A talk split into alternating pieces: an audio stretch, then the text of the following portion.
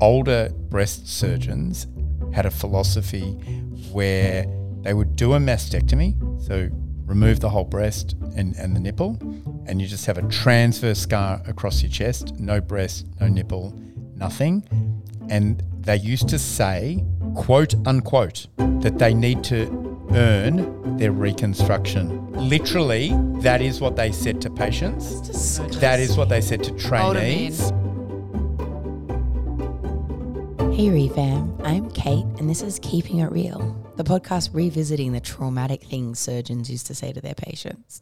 This week, Kim and Richard join me to chat about breast reconstructions.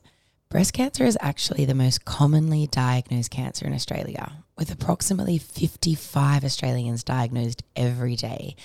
That equates to over 20,000 Australians diagnosed with breast cancer each year.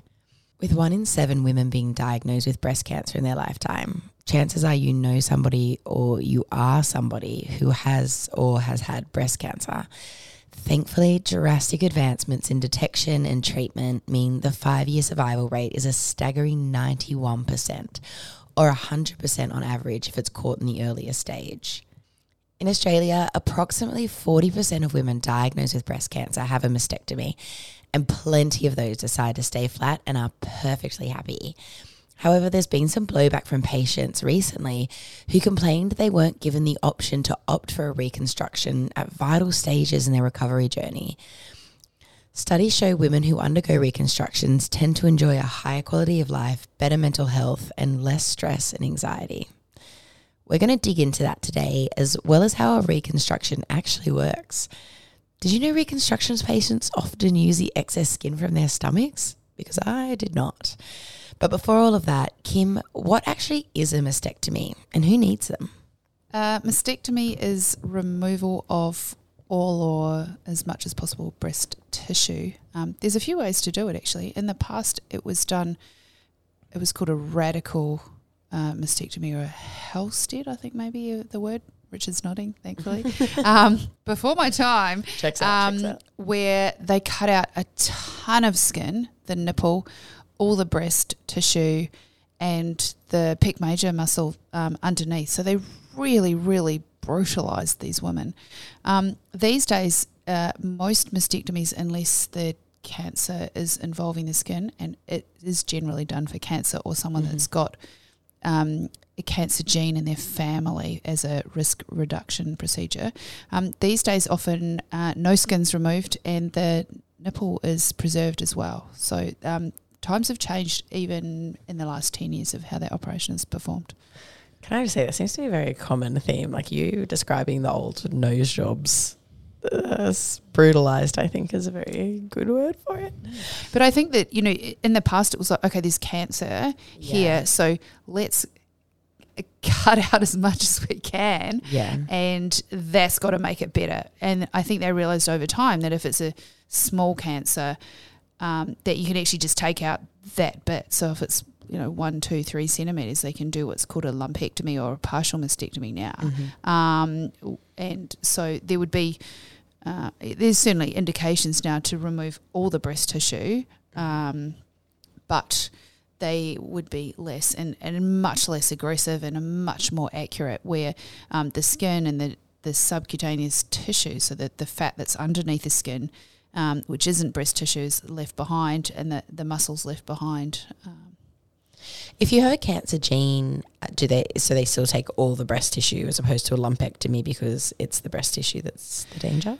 Well, it de- it depends on whether they have cancer as well. So Okay. if um, say you're a patient that you've got every female family member that you know of has had breast cancer before, and they would usually do then gene testing, and so tho- those patients would go through quite a lot of um, genetic counselling and discussions with them, and it's um, timed so that it doesn't necessarily mean okay, well you've got the gene and you're 20, you have to have your breast removed. Um, it can be planned um, relative to when your relatives had had their cancer as well. So Oh, okay. um, you can preemptively then remove it. So they could potentially um, have their kids breastfeed and then make a decision in their 30s or 40s, be like, okay, there's there's 95% chance I'm going to get breast cancer at some stage of my life. I don't have it now, so I'll have both of my breasts removed and re- and reconstruct it if if they Yeah. want um, prior. But uh, if they're someone that knows they've got a gene or strong family history, and then they develop a breast cancer, then there would often be a discussion as to whether to do just the lump or both breasts or all of the breast. Oh, okay. But the other thing that's changed is nipple sparing. Yes. So, um, back in the day, uh, the nipple and areola was always removed, Mm-hmm. whereas in the last probably ten years or so, uh, the the techniques have evolved to uh, preserve the nipple and areola, um, particularly in i- and and it's sort of it, it runs side by side with uh, the the understanding of the BRCA gene. So picking up patients who don't have cancer but have a high potential for cancer, and uh, and preserving that anatomic structure, which can be reconstructed, but is better if if if it can be preserved. Um, i- interesting your observation that, that we often describe the old type of surgery as being brutal. I, th- I think it's a good observation. I think that is something that really has evolved in surgery. So, surgery going back 10 or 20 years ago was way more brutal and a lot more bleeding, and it was all done with a scalpel, and uh, there was a lot more sort of, uh, you know, um, blunt dissection is what we was referred to. Um, and techniques have refined a lot um, in our specialty and, and in a lot of other specialties as well, um, where dissection is done with um, a diathermy, so tissues are cauterized as you go, so there's very minimal bleeding, uh, and and uh, also sort of minimizing how much surgery is done in a, within an operation, uh, as opposed to just being radical with everything. The, the other procedure like that they used to do a lot of is melanoma. I remember even when I was a Yeah. medi- medical student, any melanoma almost got like Yeah, a dinner plate fi- deformity. yeah, five to ten centimeter hole made, Wow. and now it's all very tailored to, um, you know, the the predicted risk. So how how bad their initial melanoma is, and so many times now patients are just getting a couple of centimeters removed around their lesion rather than these Yeah. huge brutal. My friend had one on her face which looked just like a freckle. She always does things now. It'll be like, like her photo before, and you wouldn't even notice it. Mm. It's tiny, tiny.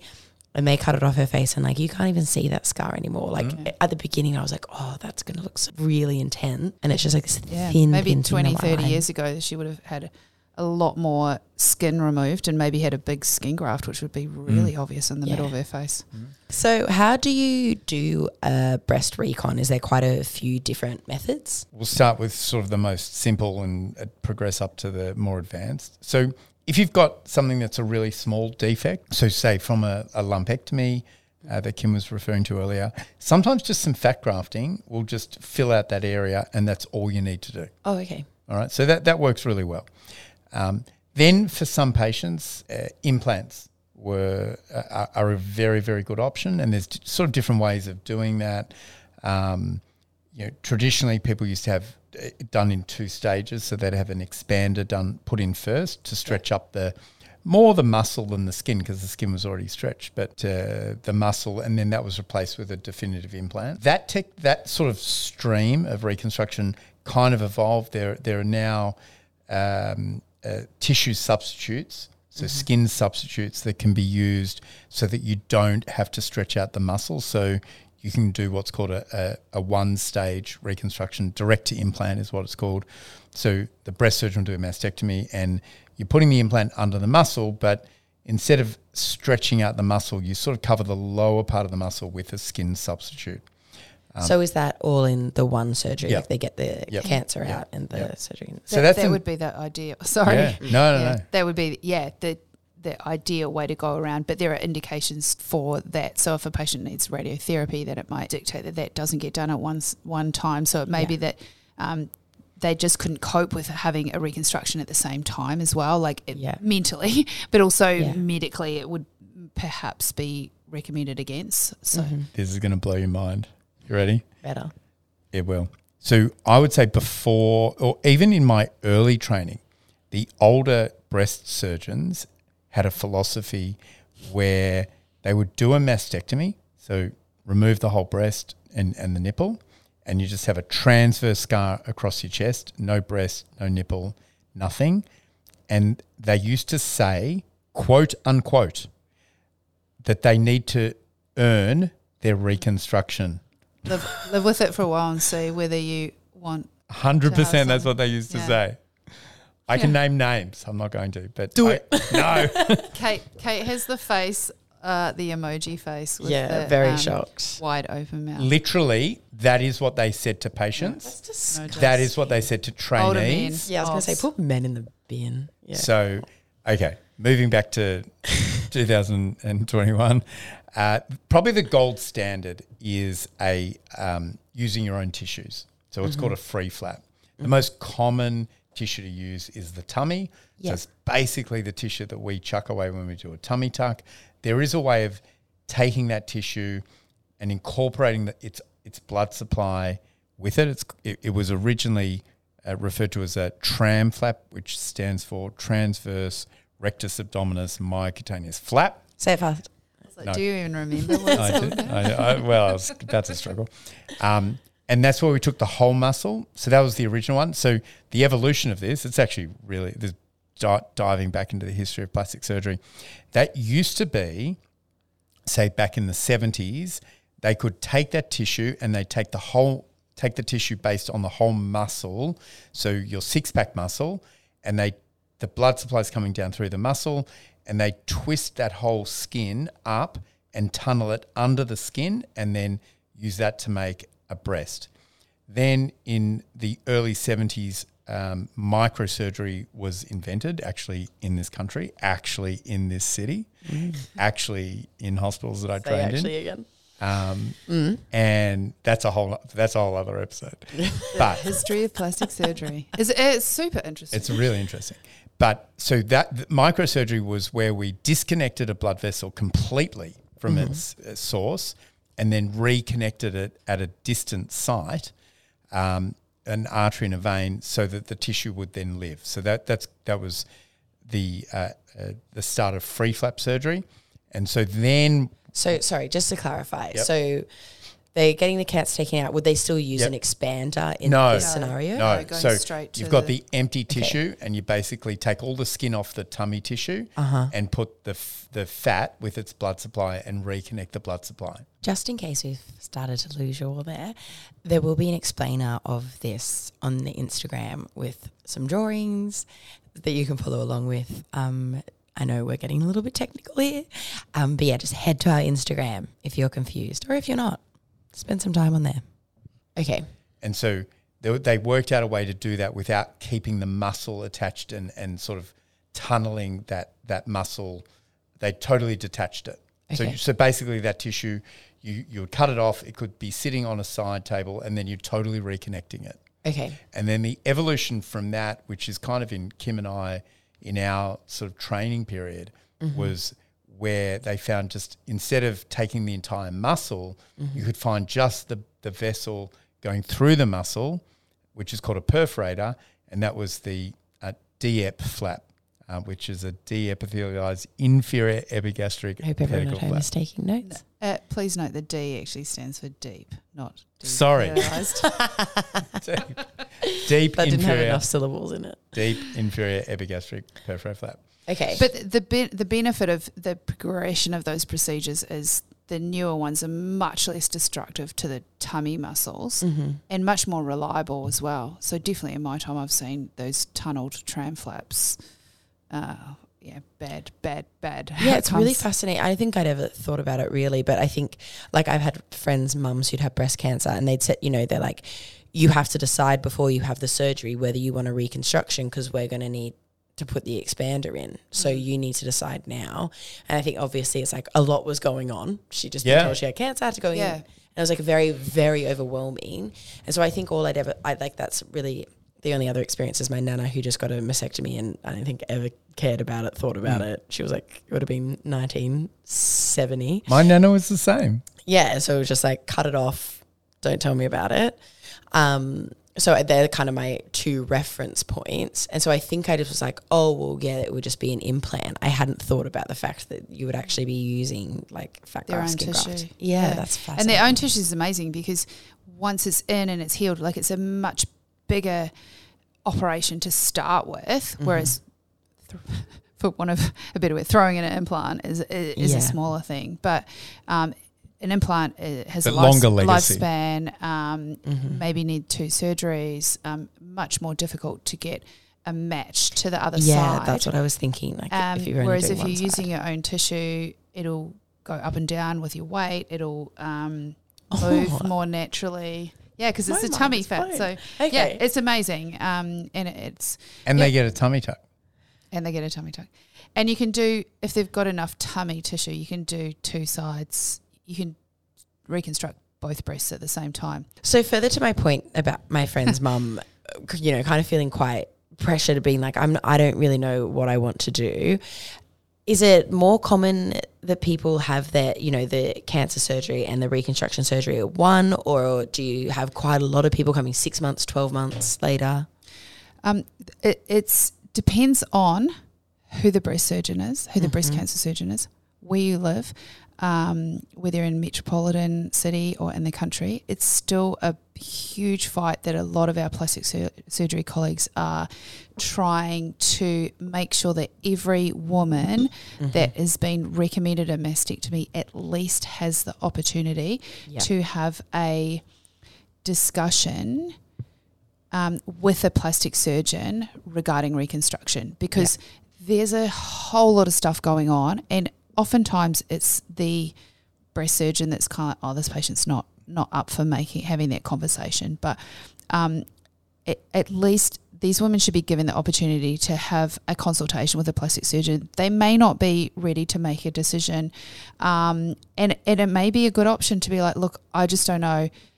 You can put a tissue expander in to Yeah. kind of doesn't lose a whole lot um, to help make a decision, but also a plastic surgeon's got that step back from the breast cancer surgeon who's just told the patient, "You've got breast cancer," and I would often start that consultation say, look, you know, you've had a really, really terrible diagnosis recently. Mm-hmm. Um, we're like the the good fairies side of Yeah, things. yeah, and yeah. I'm, you know, I there's no pressure. I'm just here to give you information in terms of what I can do to reconstruct your breasts. And because the other thing is, some of these women have massive breasts or tiny Mm-hmm. breasts and say, look, this is your opportunity to go bigger, smaller, lifted. Mm-hmm.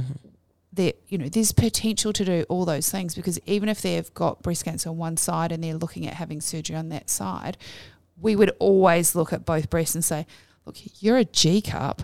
Like, Yeah. Have you ever considered it? Oh my God, I hated my breasts my whole life. I've always wanted a reduction. Okay, what Yeah. size? You, oh, I want something smaller. Cool. Like we can do a reduction yeah. on the big side and we can do a reconstruction on the other side to match that. So, and that doesn't then have to be done at the same time as mastectomy. Obviously, it gives them the opportunity to not have to earn their reconstruction to Yeah, yeah. to to Earn it. never have to We're the opposite. Yeah, they never have to live with that. Oh my god, I feel like less of a woman. I've got no nothing there, um, and they can have the information from someone that's an expert that can give them all the available options in terms of their what reconstruction would suit Yeah. for them. Gotcha. I've got I've got a patient which pretty much cap- encapsulates every single part of that story. So um, it was a patient who was ref- referred to me. I don't know, it was probably five or six years ago. Um, who um, she had very very large breasts, very very droopy after. Uh, you know, three pregnancies. She'd also had previous surgery to her tummy, so her tummy had scars all over it, and and um, so uh, there was some deformity of her abdomen. Um, and she was referred to me. She's she got diagnosed with breast cancer, and she was referred to me. And it was around Christmas time, and they had a whole family trip planned. And so she obviously she needed to have her mastectomy done because it was cancer, and she, she didn't want to wait till Jan- end of January to have that done. So she wanted to have that done, but she wanted to then have a reconstruction. Um, we did this case together, Kim and so so we f- worked out a plan for her where she had her so one of the big things when they do a mastectomy is if you don't do the reconstruction immediately the skin just shrinks down and you lose that um, breast shape, the, the the skin volume. It just shrinks down into sort of nothing. It becomes flat. And so we wanted to preserve that, but we didn't want her to go through a big operation that Kim's talking about with the, the reconstruction, which would have meant they missed the family holidays. So we, we, we sort of tailored the plan to her, and um, she had a mastectomy, and then uh, we I just put a tissue expander in to hold the shape of the skin, um, which then meant that it was a smaller operation. You know, probably one or two nights in hospital. Uh, she went home, had a holiday, and then we you know re- reconvened early in the year, and she had her. We we then took tissue from her tummy, so basically a, a tummy tuck, uh, which fixed up her tummy. Um, identical really to what we do for a tummy tuck. Um, and she also she did have a probably a G cup on the other side, and so we did a breast reduction on that side to match what we were going to create on the other side, and um, and then used her own tissues to make a um, to make the breast. So that sort of is all of those things. We fixed her tummy, we fixed her breast that didn't have cancer, and then uh, replaced her uh, breast where the, she'd had the mastectomy with her own tissues, um, and you know, happy ending. Everything is is really great and uh, no issues. A 2014 study said that um, around 47%, so about half of women don't get a reconstruction. Obviously, for a litany of reasons, you know, there's people that, you know, like you said, it's mentally, it's way too much cost. They don't want to go through any more surgery, whatever. Um, a litany of reasons. Is that, do you think that was quite, quite a common conversation you had, especially when you were being like the good fairy that came in, just being like, no pressure, there's hope on the other side, just letting you know. Do you think that was kind of like a consideration that quite a few patients had? Oh, I think I think it's actually probably more about referral. So pr- probably that fifty percent that didn't have reconstruction. Um, I would say of that, hard to say, but maybe only maybe A hundred 10 percent. Ten, yeah. I was going to say, you know, like ninety to hundred percent of those probably never had a consultation with a plastic surgeon. Like it would be uncommon. So, and yeah, that may be medic medical conditions or a like a, an age really is often not a um, doesn't necessarily rule someone out, um, but significant medical complications may be. But it's still there's still the opportunity to have a conversation that doing a direct to implant reconstruction, I would say. eh, when I was doing them, my hands probably added 45 minutes to an hour to their surgery. So if they're Oh, fit wow. enough to have an operation, to have their mastectomy, it, it's not adding, sure, doing a microsurgery, one sided reconstruction, maybe super speedy day, four hours, but often sort of six ish. Um, you know, that's adding a lot more time, but there are opportunities to do something that's still going to keep them feeling like a woman that's going to have relatively low complications not a, long, a lot longer time than operation so if they're going to have an, a mastectomy it's going to take an hour and it's going to take you an hour to do a breast reconstruction that they're unlikely to need to have to have revised in the Yeah. in the, the future then you know Okay. Yeah. That makes a lot more they, sense. they should be given that opportunity to at least make that decision for themselves yeah. not by Fascinating. an Did you elder, say six elderly hours for a mastectomy? No, six hours for the microsurgery Oh. reconstruction. Twelve hours if you're doing both sides, Kate. Yeah. but we do stop for toilet and food breaks. Yeah. Just so for those watching in the surgery. um, so it obviously rebuilds shape. D- Can you restore sensation at all, or is that gone? No, it, it won't help with sensation. So, as I said earlier, often it depends on what the cancer is and what the diagnosis is. But the nipple areola may actually be removed as part of the cancer operation, um, in which case um, the, the, the, the sensation to the surrounding skin may come back. But when we're talking about sensation in breast, we're mainly talking about nipple areola. And more often than not, probably the nipple areola is gone. So that's replaced with a patch of skin from the tummy, um, or if it's an implant, not replaced at all.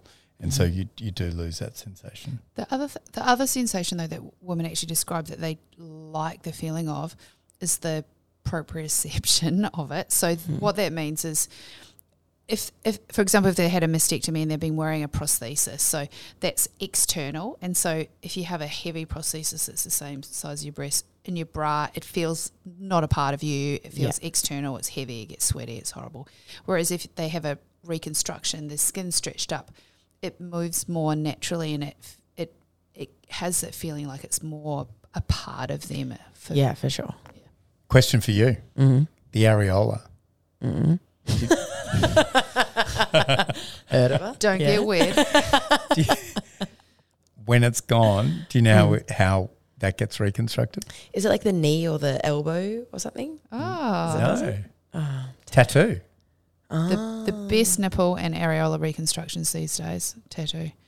There's a lot of women who have mastectomies that get the tattoos along their scars. Yeah. True, yeah. No, Yeah. but you can. There are people who specialize. I just in wanted doing. to gain my get some street cred back. You, you lost no street cred. Um, No, they, they, they are technique and skin from the inner thigh as well because it's a bit more pigmented. Has been used as skin graft for um for the pigmentation. But tattoo, I would never do a skin graft for areola reconstruction. no, Interesting. no, no. So there are spe- there are, there are people Mm. who do tattoos specifically for the areola. Um, Kim and I mainly would do a, a, a procedure to make a nipple, Mm-hmm. so you can sort of twist the skin around and uh, raise some flaps and make a nipple. Mm-hmm. Um, but there are now people who do what's called 3D tattoos, Mm-hmm. which sort of give the impression of having some projection of the nipple as well, And there's no sensation there, so it's a win but no sensation. Yeah, That- they look. Um, you know, the the Yeah. tattooists that do that, the results are amazing. Everyone Google it. So what we talked about earlier about when you kind of do the reconstruction in terms of timelines, does a reconstruction interfere with chemo or radiation therapy? Say like they waited until they were kind of done with that course, got the reconstruction, but then it came back. What's the kind of effects from that?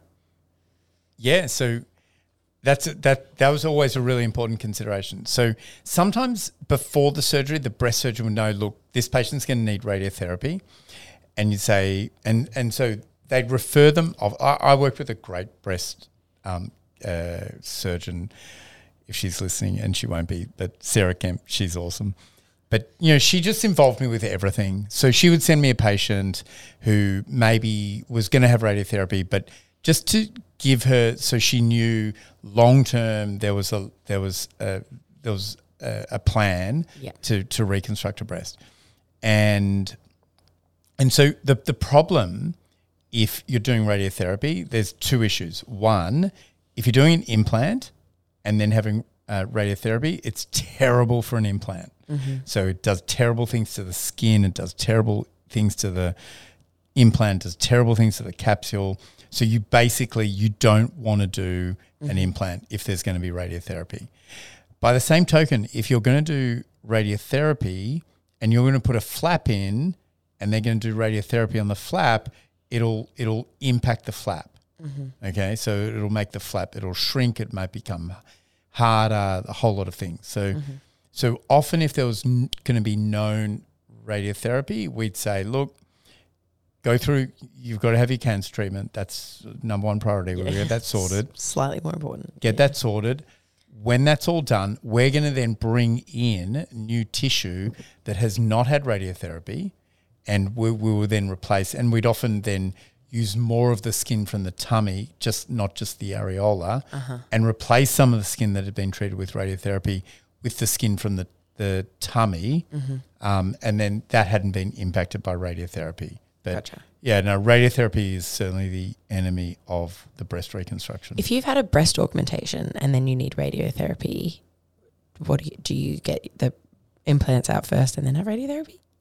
Good question. I, I have had- definitely had at least two patients that I can immediately think of that have, yeah, because women with breast implants can get breast cancer, the, Yeah. you know, the same as anyone without breast implants can't. And Mhm. breast implants do not cause breast cancer.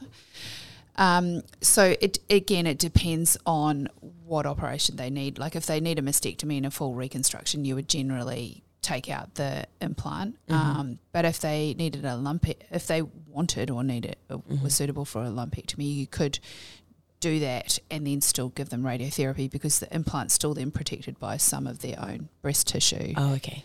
Um, and just going back slightly too, um, and I think your part of your question before may have been about recurrence. So, and some of the the reason why some surgeons didn't offer patients reconstruction was because of the risk of not being able to detect any. Um, if the cancer was to come back in five years, 10 years, sort of thing. And so there, there's certainly scientific evidence that if you have had a reconstruction, that it's not if you are going to get a recurrence, it's not going to be any worse or any delayed pickup, and that whatever your reconstruction is.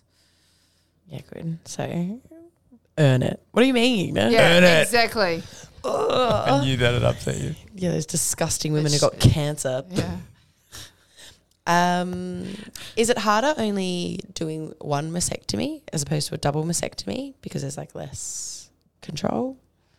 Or It, it can certainly be harder in terms of getting a good match for the reconstruction that you're doing. So, um, uh, if if a patient's having an implant reconstruction and they've got a natural breast on the other side, a natural breast doesn't really look like an implant on its own. And you think, um, for uh, anyone that's looked at our uh, socials or been into our office, like to know what an implant actually looks like, that that's the whole breast. There's not going to be any tissue over the top of that. So the all the shape is that of an implant. Um, so doing a bilateral reconstruction is much easier to get them symmetrical. Um, however, as we just said, doing a bilateral free flap free tissue reconstruction is a it, it's a massive operation. true, true, true. Um, so it, yeah, Did you Horses more for commonly do single mastectomies or double mastectomies? probably 50-50 I'd say. Oh, wow. Yeah, yeah, we've had so much. This is fascinating. yeah, yeah. Spoiler alert: Kim and I don't do breast reconstruction anymore. So, um, but I, I- just think it's important to, especially in the current climate, this sort of distinction that we've currently got between, you know, and and it's and it has kind of become more of an issue now with gene testing, that that women who don't have a breast cancer but they know they're high risk of breast cancer, um, are now you know, fortunately being able to have a, pr- a prophylactic, a preventative mastectomy and preserve the nipple areola. And basically, if that were to happen, they would end up a, lot like a lot of the patients that we see today who uh, genetically, usually, just don't develop breast tissue. And I, I, I think it, it just highlights, I think, for people uh, that there's a lot more grey between cosmetic, what we refer to as cosmetic surgery, and reconstructive surgery than what is maybe intuitively obvious. So, you know, basically, you know, sometimes these decisions are based on what the cause of it is. Like a decision to have a breast implant um, is based on what the cause is, and people get judged differently if they're having it because they've got a gene in their family that puts them at high risk for a um, breast cancer, and a lot of the, the community, general community, considers that is okay. But someone who equally genetically just doesn't develop breast tissue, often, you know, no one in their family, no women in their family have developed um, breast tissue. They're judged slightly differently if they want to have a breast implant. So I think breast reconstruction is like one of the most, cl- and there's lots of other examples that we can we, we've discussed in other podcasts, but I think it's a really clear example that there is way more grey between cosmetic surgery and reconstructive surgery than maybe what it, it appears on the surface, and maybe people need to like not be quite so judgy of what uh, some people want to do to to make themselves feel more comfortable. in the past probably where someone was having a, a reconstruction and they'd get this big blob of tissue just shoved on their chest and go, oh, there, there you've got a breast There you now. go. and so that's after they've earned their reconstruction and then they end up and it may have been you know derogatory sort of term like it looked like a hamburger because there's, there's no shape and it's not yeah they've got some something there and the the techniques have been refined so much over the um, past few years that um, you know, you're really trying to recreate a breast, not just a blob of tissue. And so, whilst it's reconstruction, there's still a huge amount of aesthetics and you know cosmetic nuances that you're adding to that. So, Mm-hmm. uh, just a different perspective of the grey zone, but it is Yeah. yeah, it, it's um, it, it's super important for women to be offered this opportunity and to be, um, and that's why Rich and I don't do these procedures anymore because we we just weren't doing enough. Then we're doing a lot more of other um, breast procedures to sort of be experts in everything, and so um, leave these microsurgical cases to those those guys that are doing a lot more of it, and they really are refining and and making um, beautiful breasts out of it rather than just plonking a blob onto someone's chest. Can I just ask my own reference? So, would you have? So, you kept saying like breast doctors for like the oncologists. Yes. Are they Breast that specialized? Like, too. there'll be a breast Yeah. oncologist. Yeah, so Sarah That's Kemp, neat. who he mentioned, Mhm. she Just only breast. does breast. Mm. And not only breast cancer, but breast lumps as well. Like, say you have, Yeah. you're like, "Oh, I've got a lump and it's benign, but it's a lump that needs to come out. She'd, still, Uh-huh. she'd be the one to do it for you. It's so, interesting. So many of you guys, doctors. No, but it, it, it goes to sort of some previous podcasts that we've done about uh, the whole cosmetic Mm. uh, uh, surgery industry. How specialized you can be. Well, how specialized you can be, but also sort of our training and our background. So, Kim and our background, Kim and my background is very strongly rooted in breast reconstruction. We did a lot of that. Um, and so, you know, the techniques involved in that, there's a lot of crossover between that and now what we do, which is more aesthetic um, breast surgery. Um, but, you know, un- understanding the breast shape, understanding the anatomy, understanding the tissues, you know, it, it, it go, it, it, there's, as I said before, like it, it there's, it's a very big gray zone between, you know, what we're doing for cancer and maybe what we're doing for more aesthetic reasons. If you liked this episode of Keeping It Real, please like and subscribe wherever you get your podcasts. And while you're there, why don't you have a flick through our past episodes? We'd love to hear your requests for future topics, so send your suggestions through to us on IG at Replastic Surgery. That's all for today, and we'll catch you next time for another peek into the world of plastic surgery.